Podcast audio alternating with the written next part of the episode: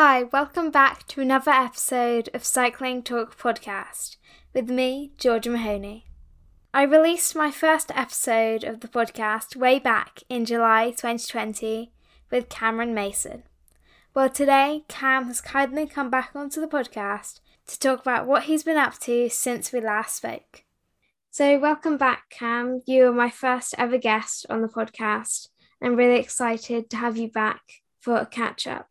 Let's go back to November 2020 and an incredible bronze medal for you in the Under 23 Cyclocross European Championships. Talk me through your hopes going into the race and how it went for you.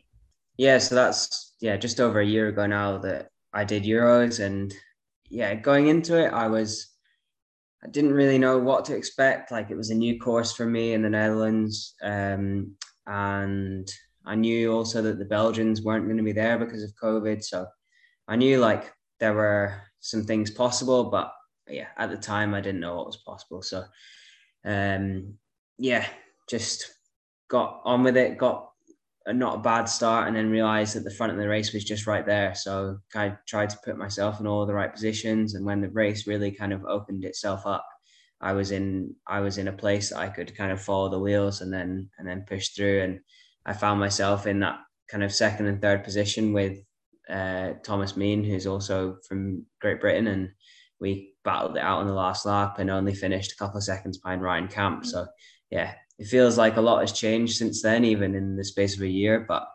uh, the good thing is I'm still yeah at the front of cross racing, so I guess that's that hasn't really changed. A couple of weeks later, at the Super Prestige Merksplas, you crashed in the sand and break your collarbone. Can you tell me what happened?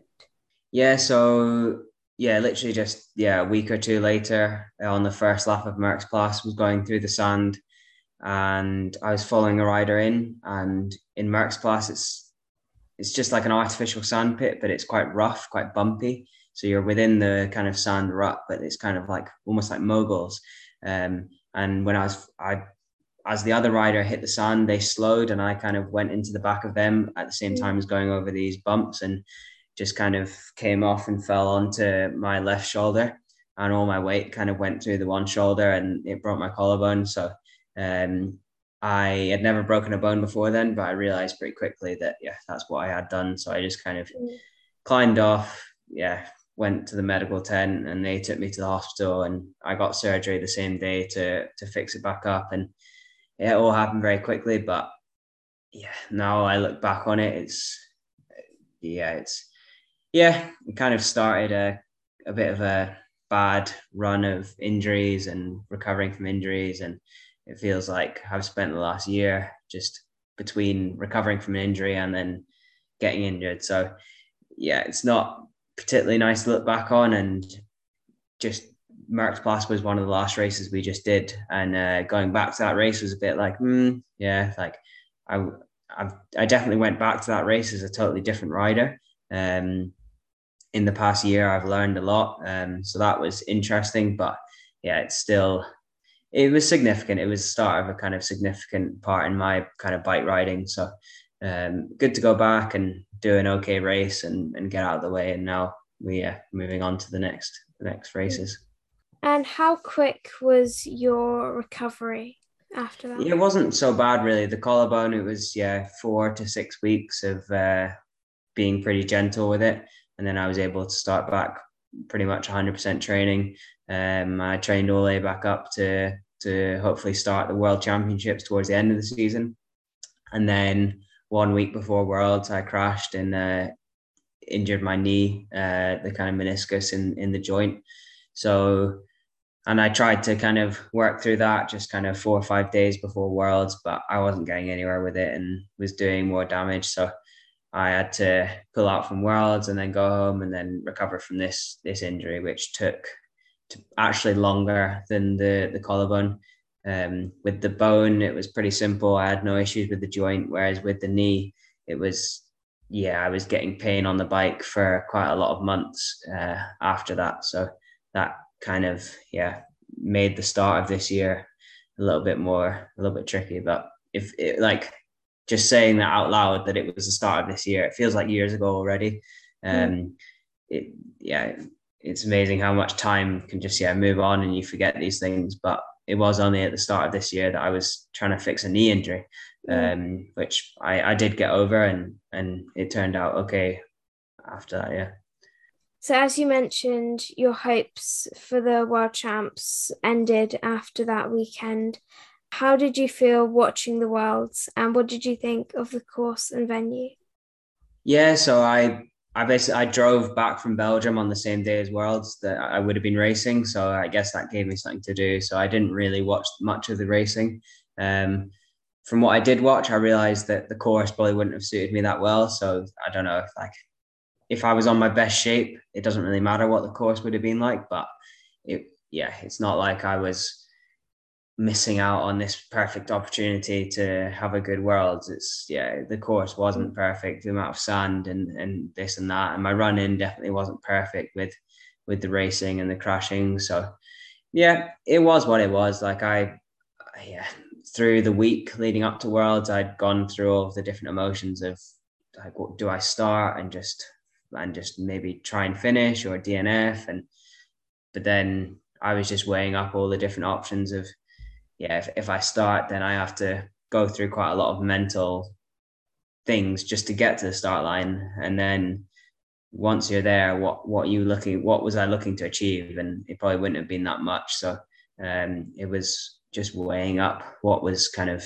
going to be more sustainable for me and yeah, looking back at it now, I've made the right decision under circumstances. And yeah, one world championships is not gonna define define my career. So to kind of look after my body a bit more. At the time it feels yeah, hopeless. You're just like oh, like missing the most important race of the year. But overall it it yeah, it does it does even out. And following your recovery, you got onto the mountain bike. How were you feeling starting the mountain bike season and did you have any goals? Yeah, I was super excited to start mountain bike. Um, the program that Trinity were offering with the World Cups and all these international mountain bike races is something I dreamed of since I was little, racing racing mountain bike. So all the hard work I put in for the mountain bike season, I was super excited to to use that. And yeah, the, the season started well in Austria. Uh, but then very quickly wasn't going well because uh, I crashed the two days after the first race and badly kind of broke my uh, humerus. So that was, yeah, just right back full circle again, just being in a hospital, yeah, mm. eating terrible food and just, yeah, not really enjoying myself. So, yeah, it, it was, again, it was, it was what it was at the time. Um, but yeah, like we just discussed, it just it was starting to feel like that kind of cycle, never ending, like recovering from injury, getting back, mm. crashing, all this, and um, that was yeah, the kind of third strike, which was not, yeah, definitely the worst of of them all. So was it really affecting uh, how you were feeling, both physically and mentally? Yeah, I mean, physically it was the worst of them all just because of how much damage I did to the elbow and the surgery that was needed to kind of put it back together. Mentally, I think by that time I didn't have a huge amount of energy to kind of overthink it. I think like it's actually maybe more the small injuries that can get in, in your head more uh, because you can make a small injury seem like a massive thing. Whereas when I did my elbow, there were people telling me like, yeah, like the elbow might never, it won't ever be perfect again. Uh, so they're saying all these big stuff like, yeah, like it's going to take months and years to get back from this thing, and that actually probably, yeah, when it when it's put to you like that, you're like, oh well, this is really bad. Like, how much can I actually do? Whereas when you have a little injury, it's all in your head, and that's the kind of difference. Um, and that kind of same logic applied when when I was recovering from my elbow. Um, as I was able to do more things, um, it just showed more the things that I couldn't do. Uh, so I could do some things, but I was still held back. Whereas when I was in hospital, like of course you can't go and ride your bike, of course you can't go run up a hill. Uh, whereas when I was just recovering and in the sling and all this, I felt I felt like a normal person. I could go to the shops, I could do all this, but I couldn't do the the things I actually really love, which is going fast, mm. being outside, that type of thing. So it was that kind of middle, maybe two, three months that were really quite difficult where I just couldn't use my arm properly, but I could still kind of do normal things. So that, yeah, at the time, I kind of I tried to find new things, new hobbies, yeah, things to kind of distract me. But I was quite worried about like refocusing too much. I, I didn't want to lose any of the kind of passion and like I all of the frustration I had around not riding my bike. I was like, oh, it's a good thing. Like it means I really, I really want to ride. I really want to train all this stuff. But at the time, I should have totally switched off that part of, of my brain, which uh, yeah, it's really hard to do. But it would have been the best for me to, yeah, just put that to bed. I can't think about it. Can't do any of that. You just need to focus on doing things right now that you can do that will make you, that'll make you happy. So. You shared a YouTube video which was actually quite hard to watch. Was it hard to express how you were feeling? Yeah, uh, I can't really remember what I said in the YouTube video now. Like, uh, yeah, I remember reading nice comments about it though, and people saying that they had felt a similar way and with their different injuries, and that's that's nice to hear. Um, but yeah, if it's a weird thing to reflect on because at the time, I think I did talk about this in the video, is that at the time it feels massive and feels really big and scary, but always as yeah as time passes passes it never feels so bad and it's it is hard to reflect.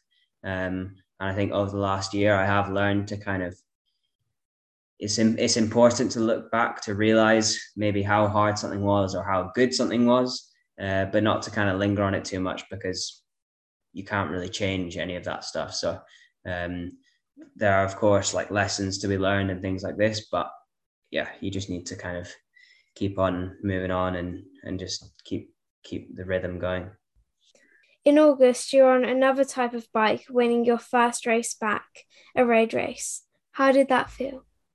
It was unexpected again. Like um, I had been on the bike for a month or so, and when I was injured and I couldn't ride my bike, I was doing a lot of running, and I think my fitness never really went away. Like naturally, I have a I'm an endurance athlete. I don't think that's ever really going to change. So um, it's nice to look back on and realize that that won't that won't change in the future. Like if I need to take time off, then I think it's it's nice to have that knowledge now that it's not going to be the end of the world.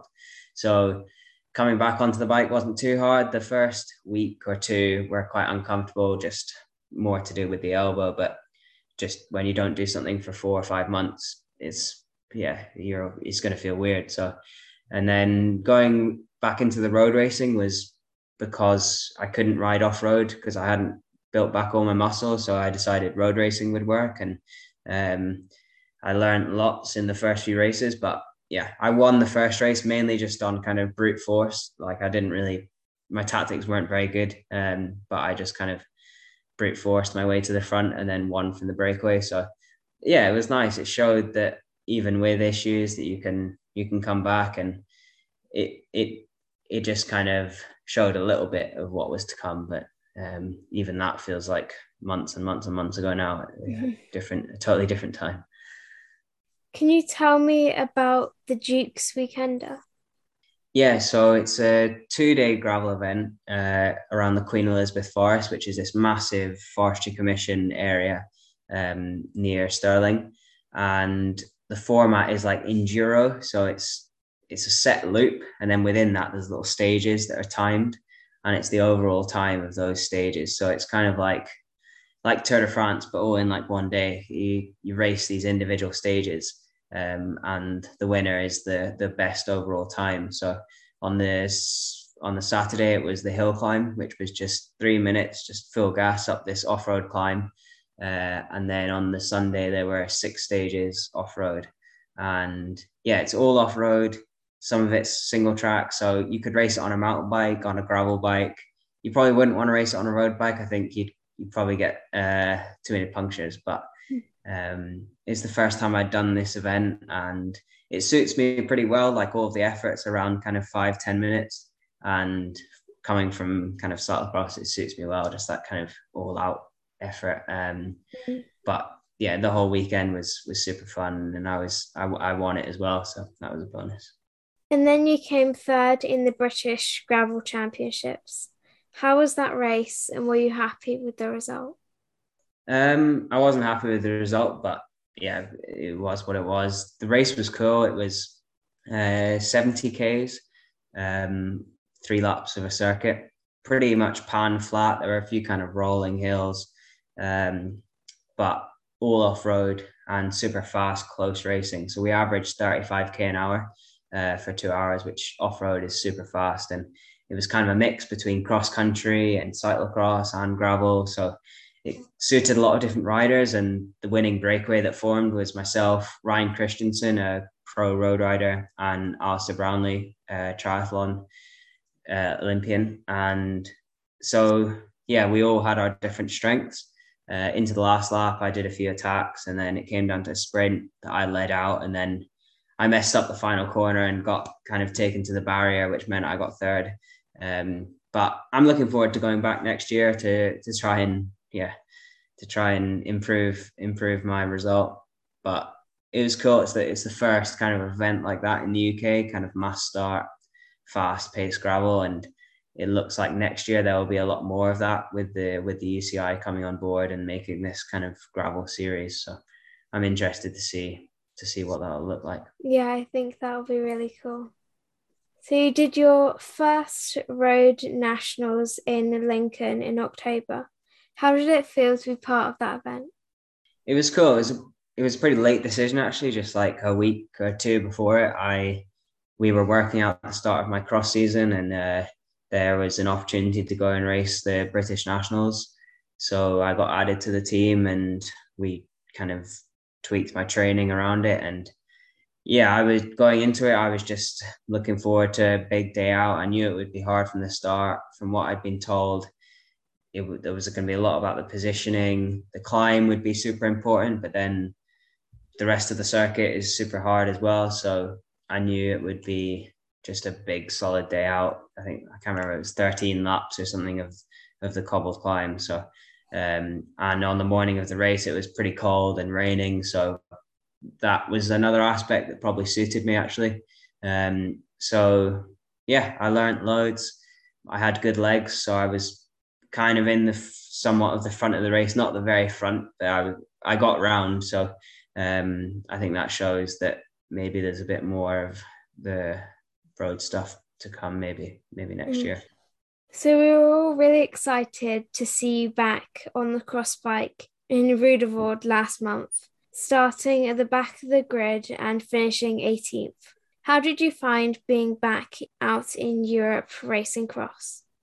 Yeah, felt very familiar, which I think is a good thing. Like uh, very quickly, it's all the same people, the same places that you, you're driving to. So it's it's good. It's like the more unknowns and the more familiar it is, the more you can just focus on the racing. So, uh, in that respect, it was good just to get right back in it. And it's the course I've done twice before. And yeah, it was, yeah, it was really good and a good race to start from. Yeah, I was I was at the back of the grid, but for the first race, I was still kind of working out the bikes and feeling how the shape was. And it's it's always hard going into your first race because you, you can't replicate a cyclocross race in training. You just have to do your best and mm-hmm. and be fit and and work on your skills. But the skills and stuff in the race are always so different from training. So you just have to. That's always what I say to people who message me about getting better or about training stuff. And the main priority is the racing. If you can race lots, lots of different courses, lots of different people. So if you go to a slightly different part of the country, you'll race different you'll race different riders, which is really important. And the amount that you learn from that is is yeah, is is so it's so valuable. And so yeah, just very quickly back into it. Just that kind of race head, you've just got to click back on. And that weekend went went really well for me as for my first for my first weekend back. The following day, you did Zonhoven World Cup, finishing 17th elite and 4th under 23. That's an incredible result. Were you pleased with your form for the first two races? And did you expect to be riding so well? Um, I think I had even after Ruddervoorde, where I got 18th and I rode through the field, I realized that nothing had really left.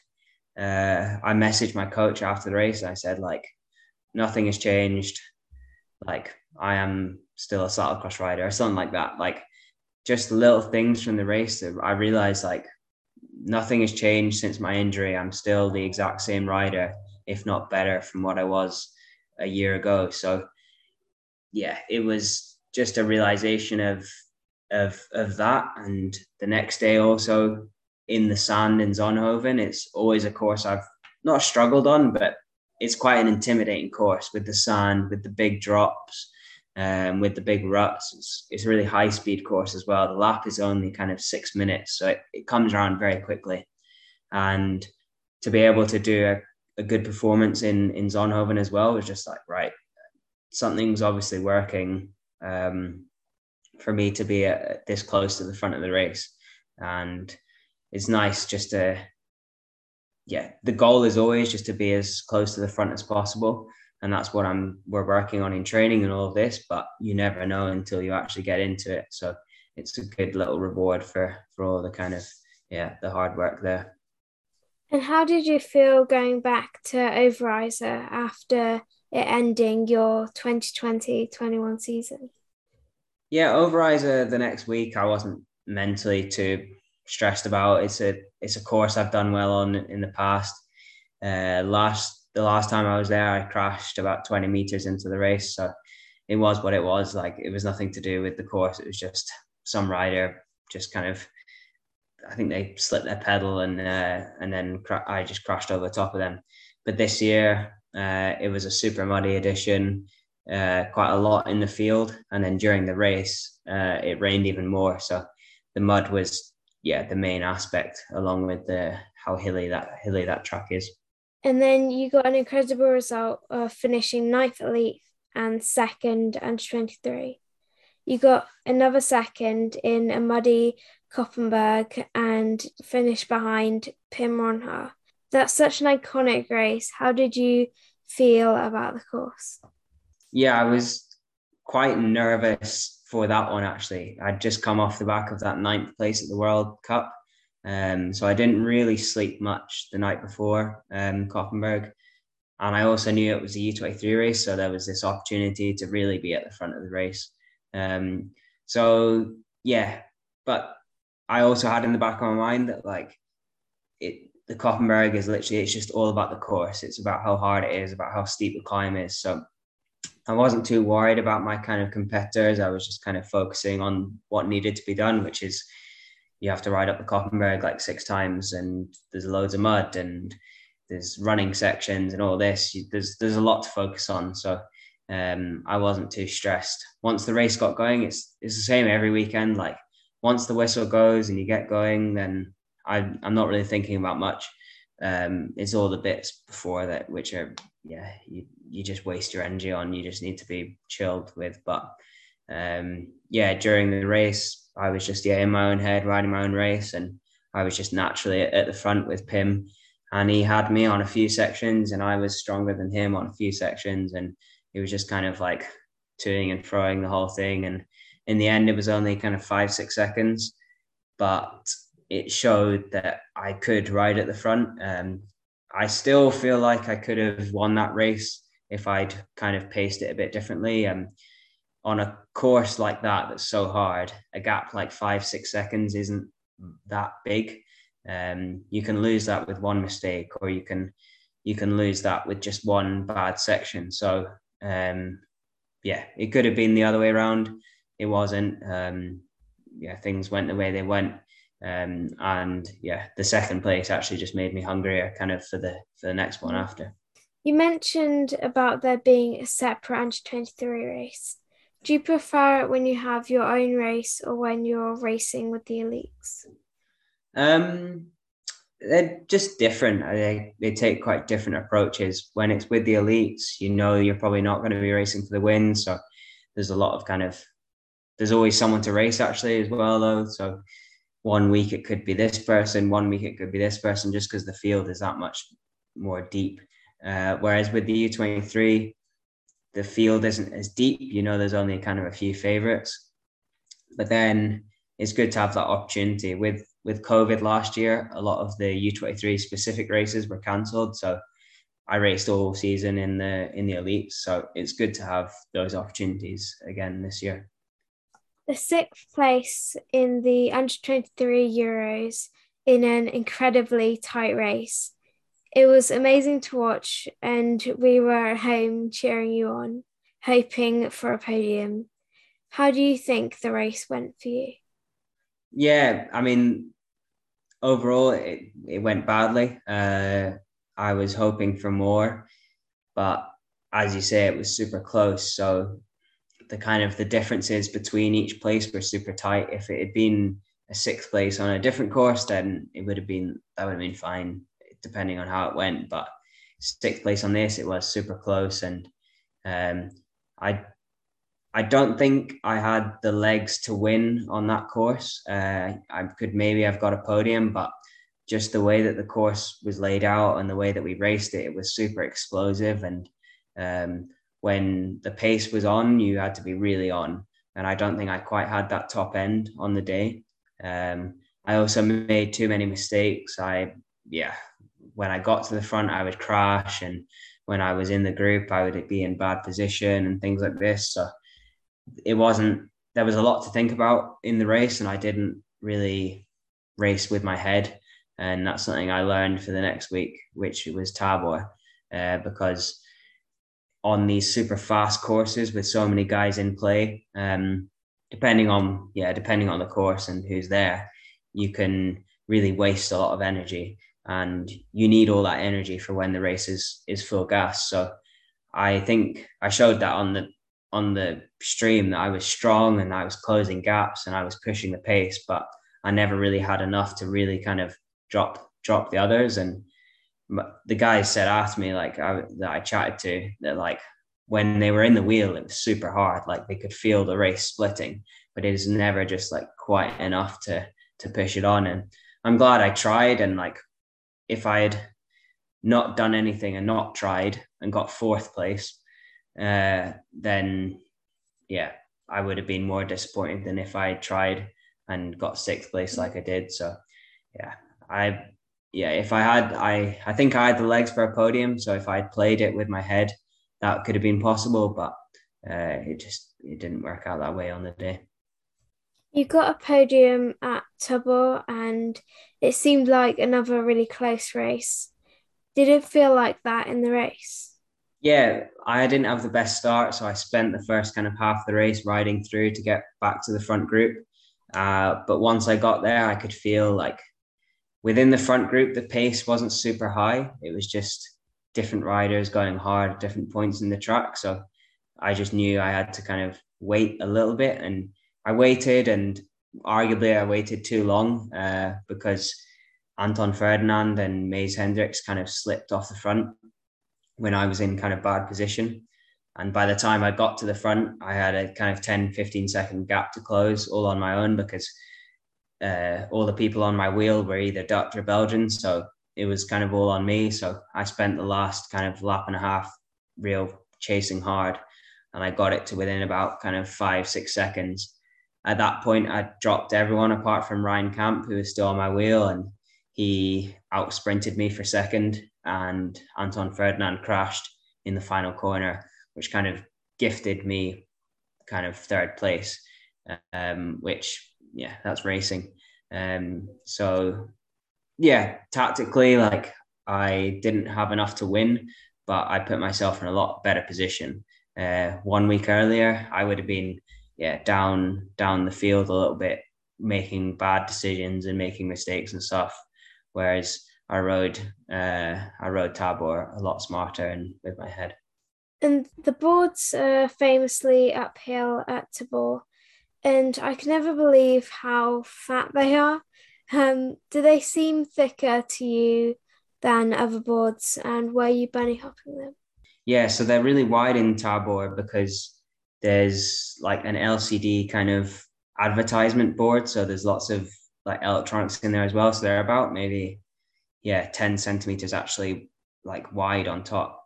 So there's quite a lot of area to actually put your tires on top, on. Um, so that actually helps with the bunny hopping. The the first hop is relatively easy because there's a bit of a banking to help you over, whereas the second hop is like on a steep gradient and it's just that barrier there. So you normally you would kind of put your wheels up onto it to help you over.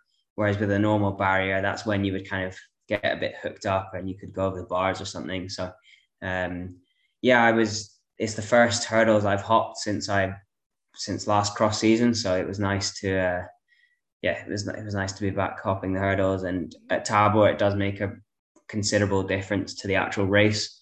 It never it will never make you win, but it could make you lose. Um, if, because yeah, you lose quite a lot of time by having to run. So you got 16th in the sand at Koksijde.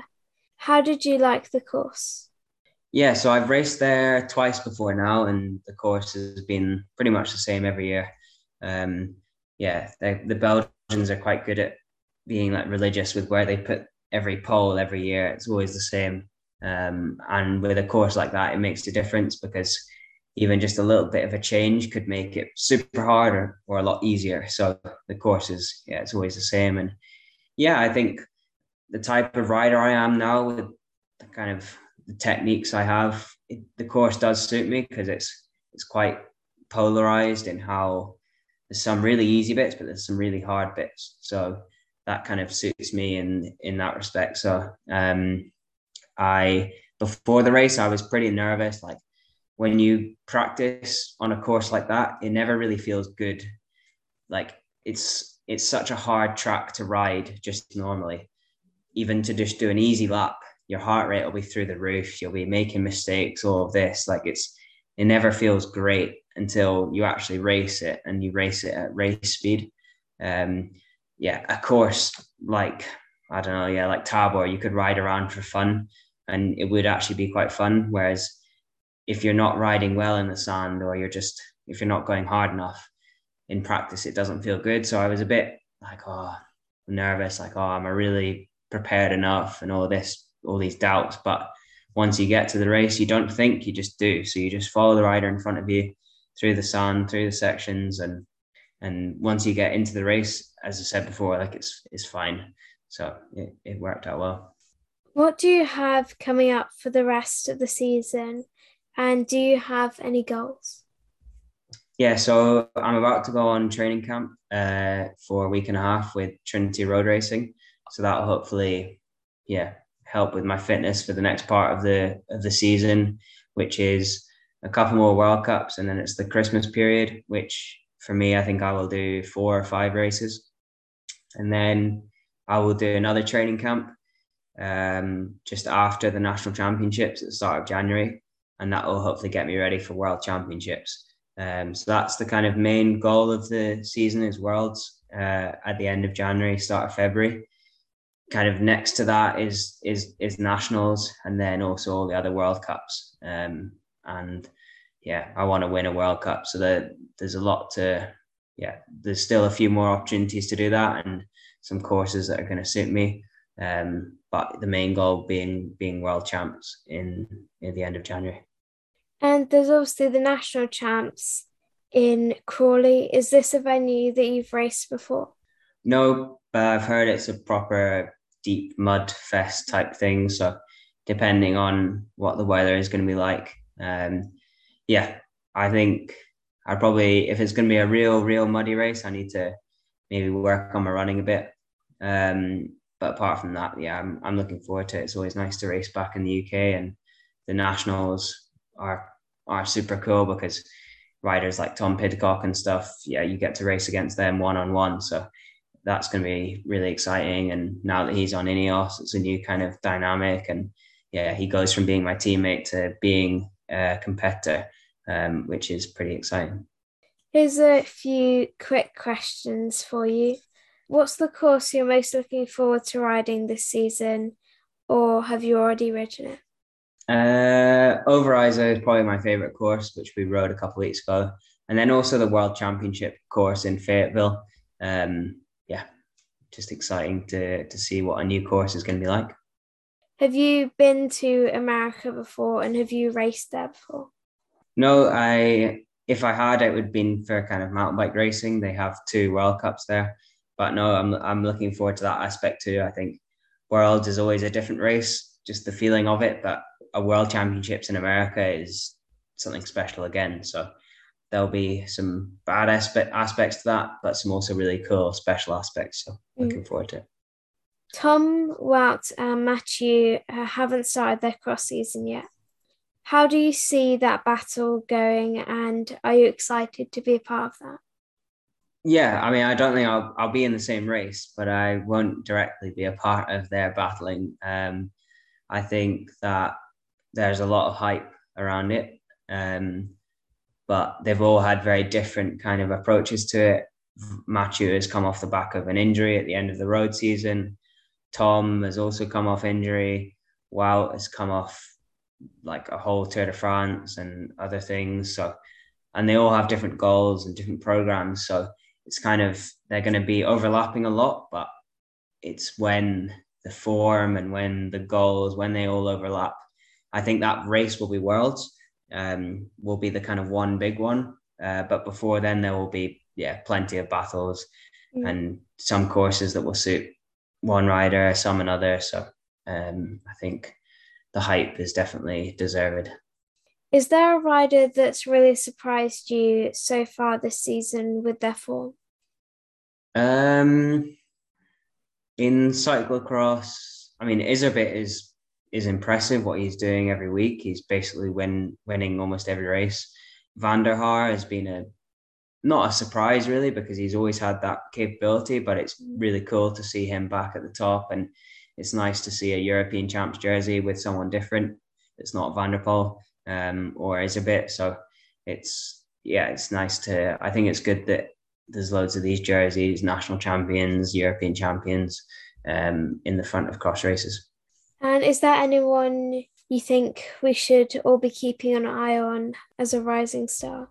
Uh, a bit closer to home, Rory McGuire and Corran Carrick-Anderson are getting some really good races in. Uh, hopefully, they can race more World Cups this season.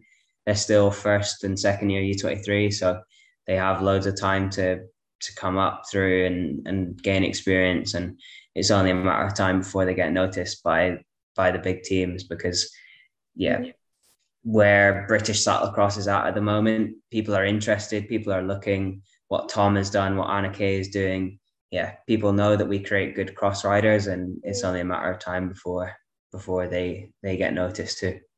Thank you so much, Cam, for coming back on to chat with me. Thank you for having me. Thank you to Cam for coming back onto the podcast. It was incredible to hear how much has happened to him since we last spoke. And thanks to Cam for being so open with me about how his injuries affected him both mentally and physically. I hope you enjoyed this episode with Cam. You can find all of my episodes and my original episode with Cam on Spotify, Apple Podcasts, my Buzzsprout website, and all the usual podcast places.